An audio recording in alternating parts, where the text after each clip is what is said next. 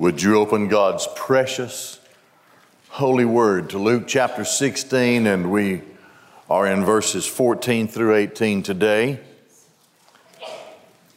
And I want to bring you a message from that passage that I call absolute truth.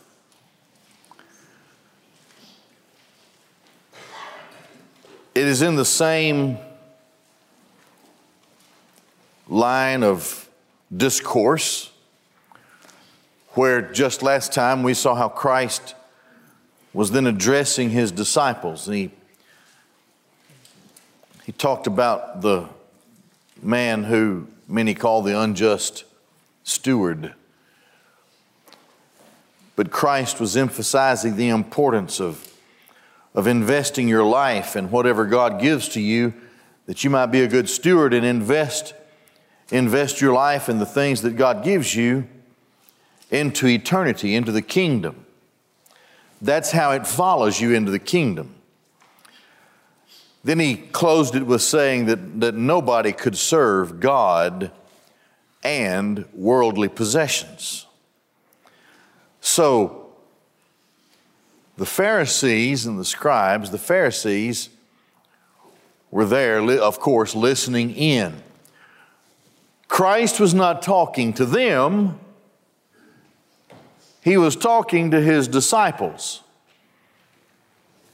But they're going to enter in to the overall conversation. So let's look at it here. And first of all, ask the question which was the question that had to be answered at this point in time by those who were there who speaks for God? The Pharisees in the previous months had come hard against Jesus. You remember just in a few verses previous, they said, Man, this guy, he hangs around with sinners all the time. He eats with them, sinners. This became a basis for their argument. And the crux of their argument is based on what he's doing and what he's saying, he's of the devil. He has no respect for the law. Now, of course, the absolute opposite is true, and it becomes clearer here in this passage of Scripture. Christ was clearly focused on the law, not on legalism. Now, legalism takes the Word of God and then it adds something to it such that those who would add to it as legalists would seek to then impose that upon other people as an equal thing to the law. Well, that's legalism. So then, the question who speaks for God at that juncture in, in history, at, at that time in the in the Bible story has to be answered by those in the immediate presence. Are the Pharisees speaking for God with their traditionalism and their legalism and their salvation by works and their, their additions to the law, their, their, their additions to the scriptures, and their interpretation of the scriptures? Are they speaking for God or is Jesus speaking for God. Jesus, of course, is not denying the law. Think of the Sermon on the Mount. Jesus brings the law in that day to its correct standard in the Sermon on the Mount. For example, Jesus says, if you harbor hatred in your heart, you're committing murder. You may not actually stab the guy to death or hit him over the head with a rock when he's not looking. You may not actually commit the act of murder, but you're a murderer because of hatred in your heart. Just to gaze upon a woman in lust is to commit adultery. You may have never taken her to the bedchamber, but you don't have to do that because the fact that the thought races through your mind makes you an adulterer. It's who you are in the essence of your existence. What Christ is saying, what Christ is saying is this you have a fallen nature that must be redeemed. You can't stand in the presence of God on the basis of His law, knowing that His law not only strikes at the behavior of humanity, but at the very essence, the thought process, the mindset, the depravity of human nature. So Christ actually raises the law to the place, to the standard where it's supposed to be. It attacks human nature. And a human being cannot do a thing in and of himself to satisfy the law. Can't do it. This is the whole message of Christ, which is, of course, the message of grace. Now, the Pharisees were using as their example the fact that Jesus was surrounded with and enjoyed fellowshipping with, quote, sinners. Close quote. On Christ's side, this was not proof that he had relaxed the law. It was proof that no one can stand in the presence of God except by the grace of God. Something has to intervene from God that we can't provide for ourselves. And this is where it's all headed, of course to the cross. Now, who speaks for God? The Pharisees. By this time, in the gospel story of Luke, by this time, as I've said earlier, the multitudes were beginning to fall away from Jesus. And the Pharisees had done a good job of intimidating them and of convincing the people that Christ had relaxed the law that he was teaching something else besides what God had intended man to hear. Of course, this is God in the, the flesh. And as I've told you earlier, when they called him Satan and they said that he worked by the power of Satan, that, that was the final line. And Jesus then went on the attack against the faith. So, so there's, there's not just hostility, there's anger and then it becomes conspiracy, and finally it ends in the death of Christ. When the Pharisees and others of religious leadership in Judaism would do something that otherwise they would condemn, namely to compromise themselves with the Roman civil leadership and together bring charges against Jesus, even to the point that they would hire false char- false accusers to bring false charges. That's where it ends. So then, who speaks for God? The false teacher who adds to the scriptures and lays upon you a burden that no one that no one can carry. Perfect obedience to the law from the time you're born until the time you die. You, you, you, you never want, you never covet something that belongs to somebody else all of your life, not even as a child. This kid has a toy, you want the toy, I want that, I wish I had that, I wish that was mine. You broke the, you don't have to break it but once to be a lawbreaker. Disobey your parents. Bear false witness even when you don't realize you're bearing false witness, just to carry along a tale of gossip or whatever. There are multitudinous ways in every day that every single human being, even the best of us, falls short of obeying the law. And this, of course, this, this, this self righteousness had reached its pinnacle in Judaism in the days of the Pharisees.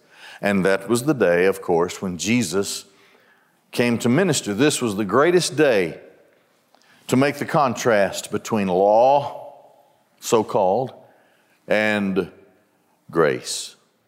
So, who speaks for God? Well, this is an important question that everybody has to answer. False religion? Legalism? writings that are addendum to Scripture or the Son of God? Who speaks for God? So let's look at it. Now, all of the Pharisees being lovers of silver. Now, the word up there, lovers of silver, uh, the word is a different word from lovers of mammon or to love mammon. Mammon is a more general term that would include silver. But silver is an exclusive term in verse uh, 14. They wanted silver. The Pharisees wanted a bag full of coinage. This is what they wanted. They knew with silver they could just get anything. So they were lovers of silver. Jesus knows this. Now, all of the Pharisees, being lovers of silver, were listening. Now, Jesus was teach, teaching his disciples, but they were listening. They were listening to these things and they were ridiculing him. They were mocking him. They were sneering at him. You know the kind of people that I'm talking about. Yeah, yeah, yeah, yeah. And they, they were just hostile in their attitude and arrogant, sarcastic, beyond imagination toward the teachings of Jesus and these things that, te- that Jesus was teaching.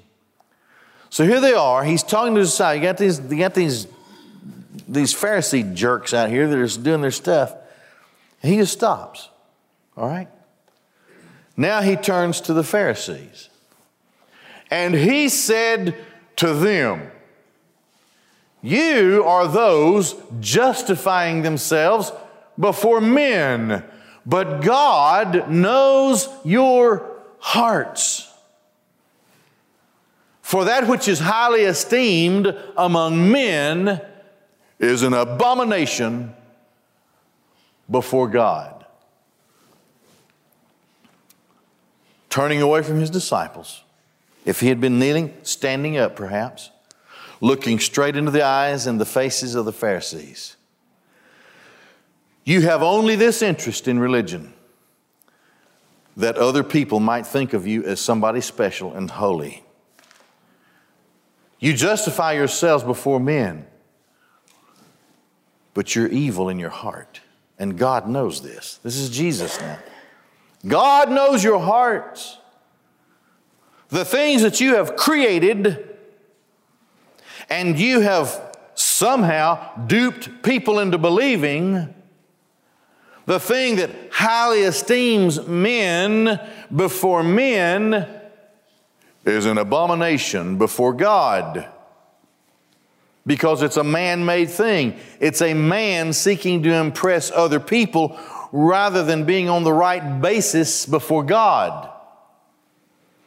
It is a man demanding and getting other people to agree that because of my behavior, because of the life that I live, and because of what I tell you I've done, and because of the clothes that I wear, that ought to make you realize that I am a holy person.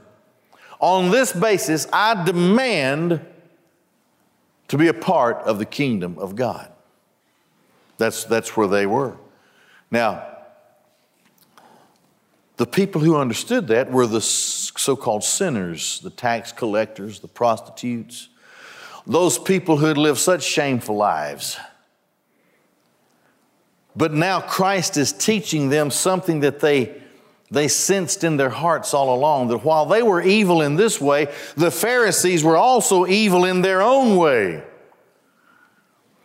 And the religious person is the hardest person to bring the gospel to. If, and remember the word abomination, it's an abomination before God. In other words, Christ is saying, You, your teaching, your attitude, your religion all an abomination before God. Now that, that puts it on the level of idolatry and, and all of those um, all of those perverted sexual things back in Leviticus that the Canaanites did. God said it's an abomination, abomination. All of the worst stuff among humanity. Here, they are placed on that same level. You're an abomination to God. That's what he says to the Pharisees. They, I'll tell you this if you add to the Word of God and live your life religiously just to impress other people that other people may give you accolades and praise, if that is the basis of your religion, if you deny the absolute gospel of Jesus Christ and pervert the Word of God in any way that you might justify yourself, yourself, yourself before men, that you might look good, and somewhere along the way that you might make money, you're an enemy of God. An enemy of God. To despise the gospel of grace makes you an enemy of God.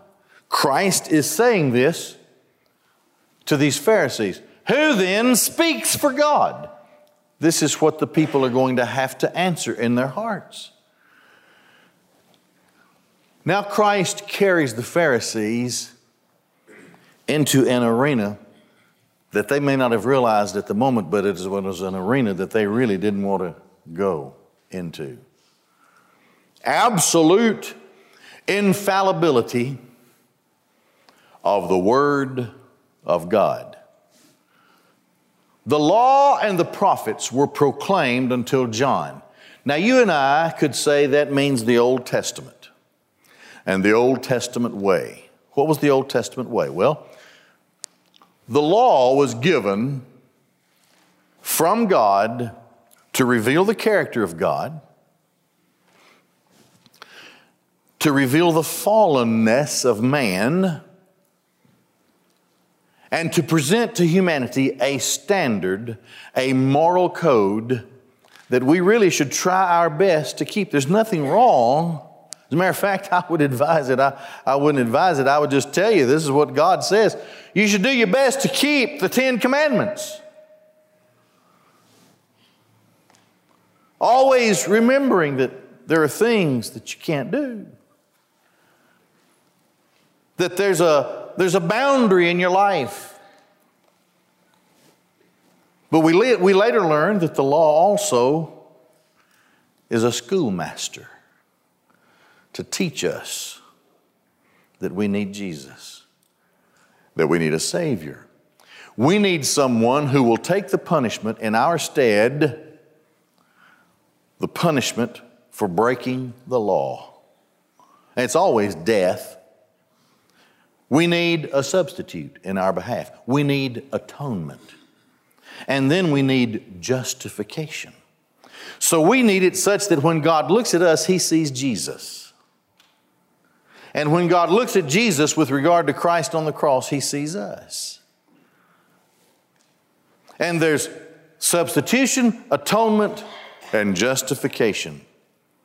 And God declares that we are covered with the righteousness of Christ because we have faith in Him. He died for me on the cross. I believe that. I don't doubt it at all. He died for me. I am that shameful thing that Christ absorbed into Himself and took it to the cross.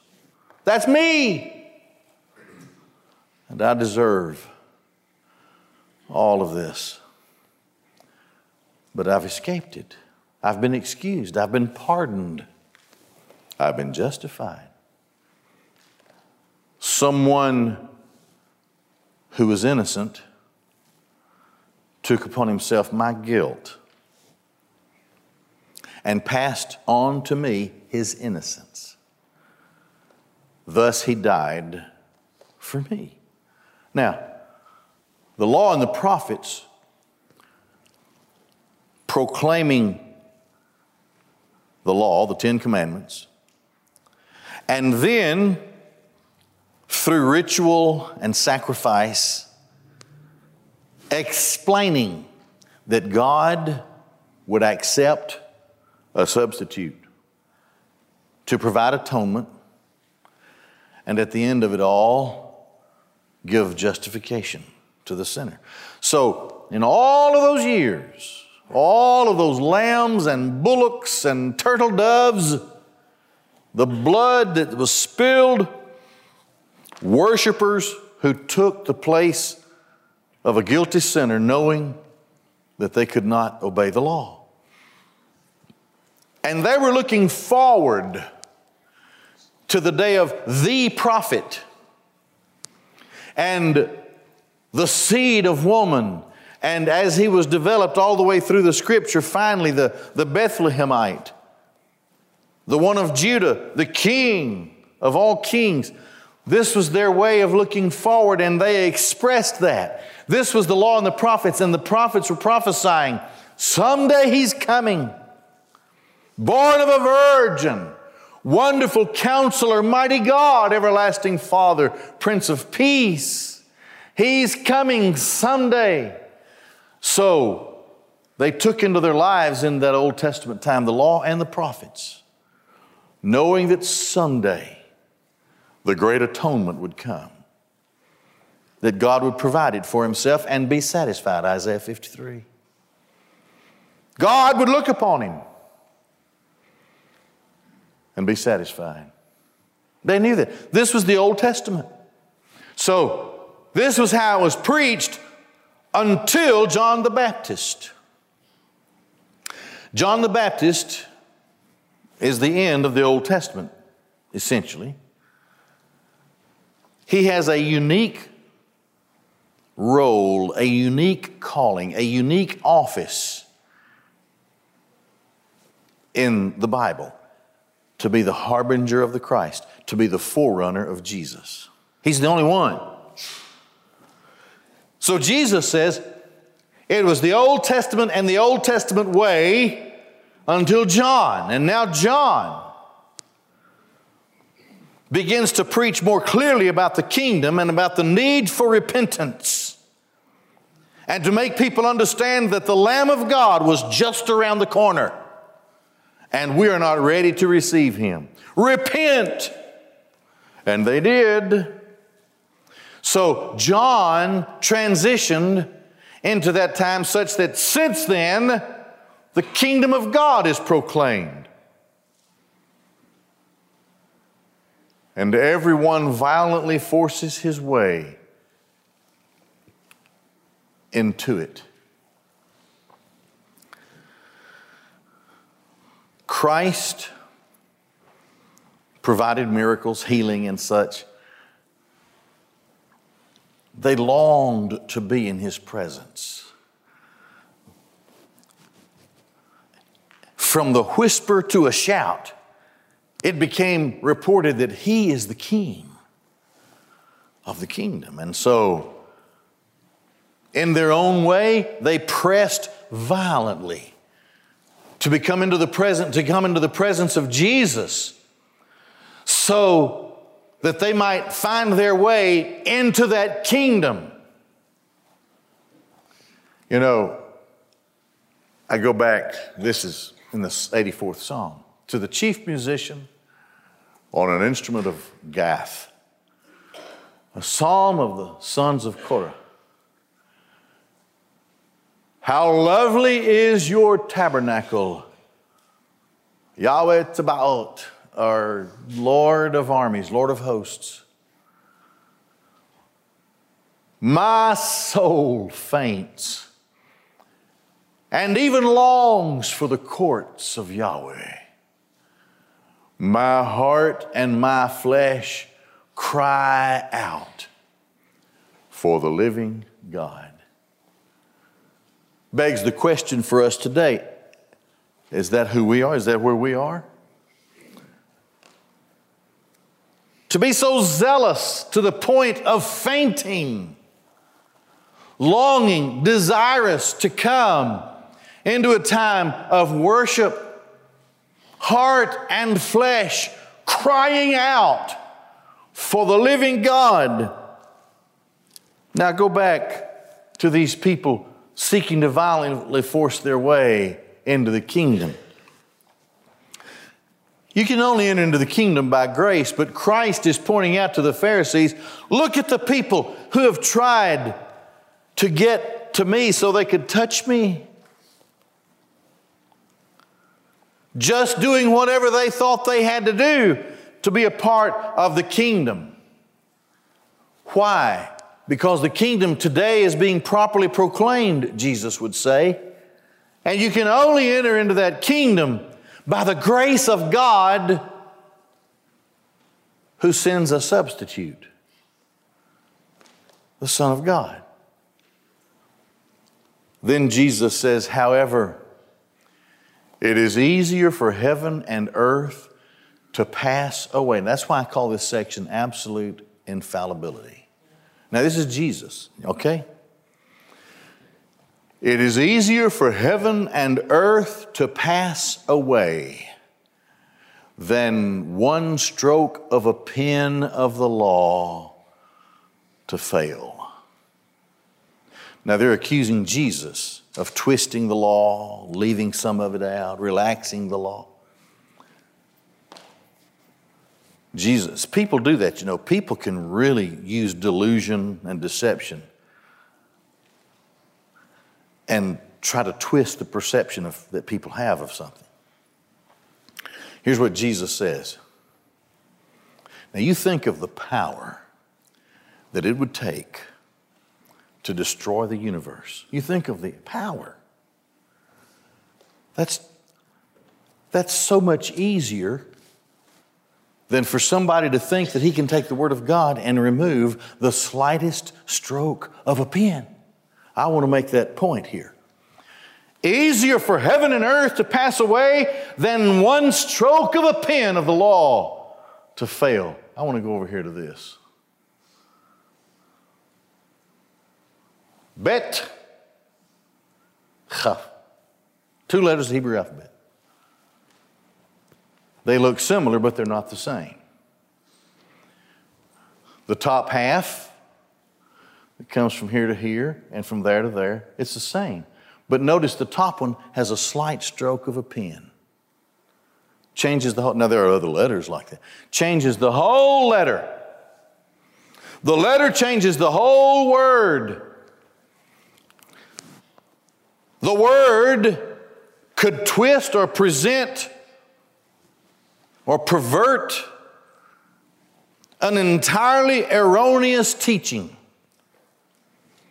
Do you see that little stroke of the pen on the top one that is the base of that letter that goes just out beyond that little curvy part?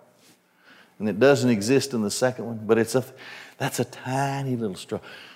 You think of the people back then, man, they had they had these special pens and ink, carefully writing what they wrote, the scribes. It was, it was so empowered by God, the, the copyists and so forth. Listen to me. How much power, what kind of force would it take to destroy the universe? There is more power in that little stroke of a pen than there is in whatever it would take to destroy the whole universe. It's easier, Jesus said, for heaven and earth to pass away than for one little stroke of a pen to fail. This is why the Pharisees were bound to collapse. This is why the Word of God is still with us. This is why we still have people in the world who are compelled in the highest and holiest way by the Spirit of God to translate so carefully the Word of God. To make sure that not one little piece of a stroke of a pen would fail. God won't let it. It can't. It would be easier for me or for you to destroy the universe.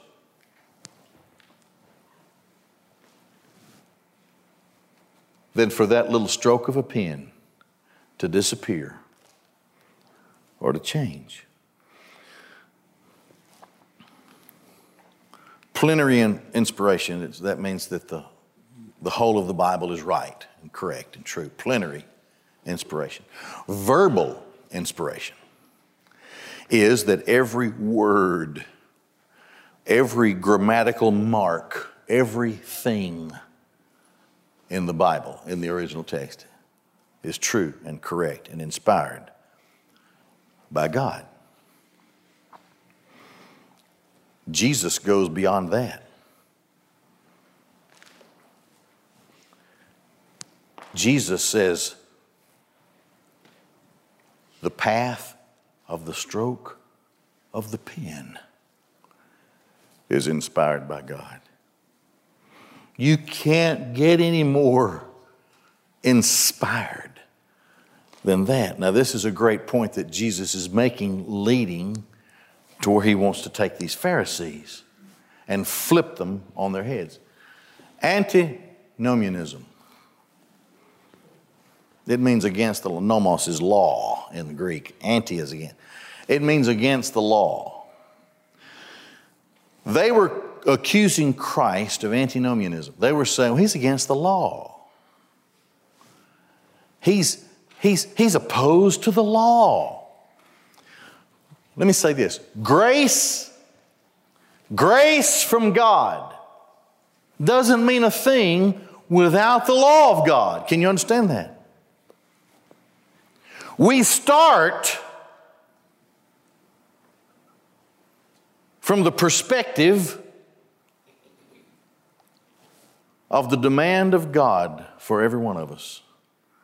We continue in that through conviction and into conviction as further understanding that there is no way in my life I can completely obey this law. There's no way. Well, that leads you to grace.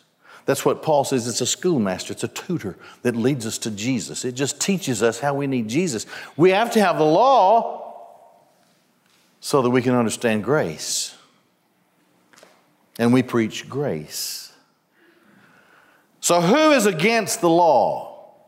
Who really stands against the law? Is it the teacher of self righteousness? Or the preacher of grace? Who really stands against the meaning of the law? Boy, Christ uses a powerful illustration. Everyone putting away his wife and marrying another commits adultery.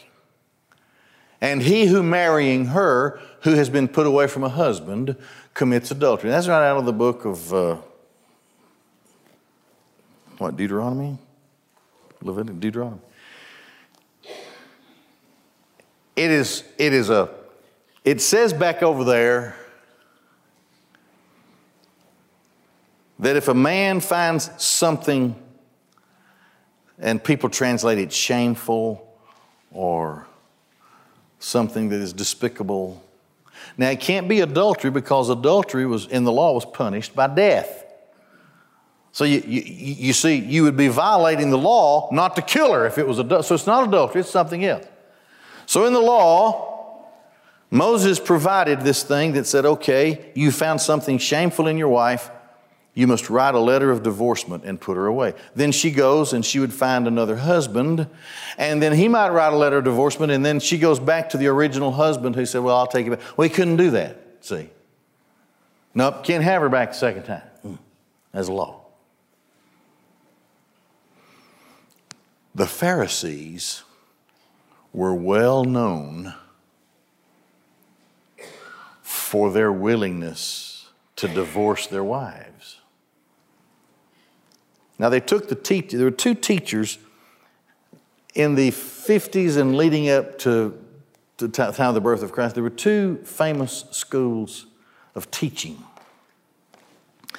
One was the school of Hillel, and the other was Shammai. Shammai. I have it here, translated from the he, whoops, from the uh, from the Hebrew. Let me lay this down somewhere. This is good. Well, it's pitiful, but it's good. Translated from Hebrew, here is part of Rabbi Hillel's list that the Pharisees had adopted as the standard for writing a letter of divorcement. Here we go burning dinner. I'm, I'm not kidding you. The food was not burned, but it was lousy. She used too much salt. She would spin so fast in the street that someone saw her knees.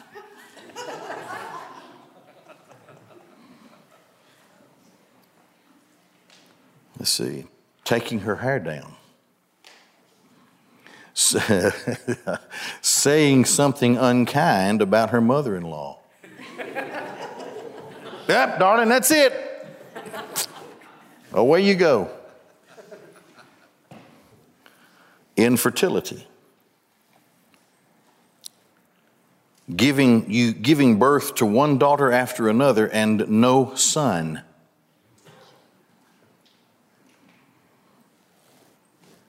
Finding another woman prettier than her. That would make her unclean in his eyes. Now, there are others. I'm going to stop there. You get the point was cruel. Shammai said, No, no. The funny thing about the Pharisees is Shammai was so rigid about the law that he, he, would, not, he would not ever go one way. He just straight, this was his team, this was his school. Hillel, obviously, was a little more loose. And the only teaching of Hillel that these Pharisees adopted was the teaching about divorce. Shammai said, nope, only one reason is adultery. Christ would say that in another gospel, and then Paul would say, and then, of course, desertion. But in the context of what's taught here, here's what Jesus says Look, at, can, you, can you get the picture of this? Looking at the Pharisees in the eye, he said, Let me tell you this. He would have quoted the law. Then he would have said, Everyone putting away his wife and marrying another commits adultery. Can you see the look? There is one thing, listen to me, there is one thing that false religion cannot do. It cannot restrain the flesh. These guys were hypocrites. They fitted it to fit their lifestyle. Looking at them, and he says to them,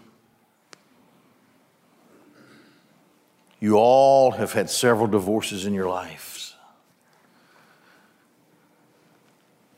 But let me tell you what, and some of you have taken the first wife back. You follow Shammai in everything but this one thing. But I'm telling you, to be so flippant about marital love is not the way God designed it. You've committed adultery. Yikes. Christ is saying, Have I relaxed the law? Do you think I've relaxed the law? In your heart, you're an adulterer. God knows your heart. And I've come to save you from who you are. Can't help being born into the human race. It's who we are. Can't stop a thought. Oh man. Just let somebody run a red light.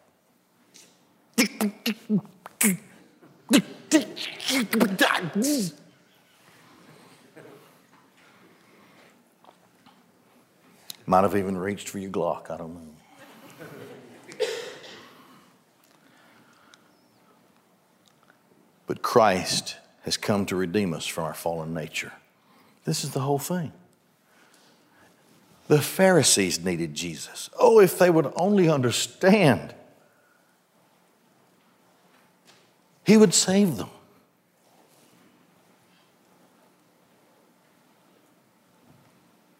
Christ kept the highest standard of the law. He not only saves us from our behavior and our actions, He saves us from our thoughts, from our nature, and makes us as righteous as He is. Would you bow your heads and close your eyes? Jesus Christ is the Son of God, and He came into this world to save sinners.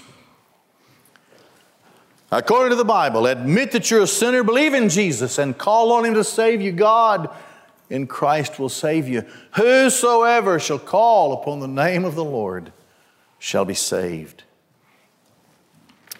So we'll sing our hymn of invitation. And I invite you to come. If God calls you to come to Christ, would you come and share that with me? And just by coming to me, share it with others who are here. Just, Pastor, I, I want Jesus to be my Savior. I want to be saved from myself, from the wrath of God. And I know that only Jesus can save me. Maybe you're here, you're already a Christian, and God leads you to come and be a part of this congregation. The invitation is open for you as well. We'll take care of all the details of church membership if that's what God wants in your life. Father God in heaven, bless us now as we come before you. Use this invitation as you see fit in Jesus' name. Amen. Let's stand together and sing, okay?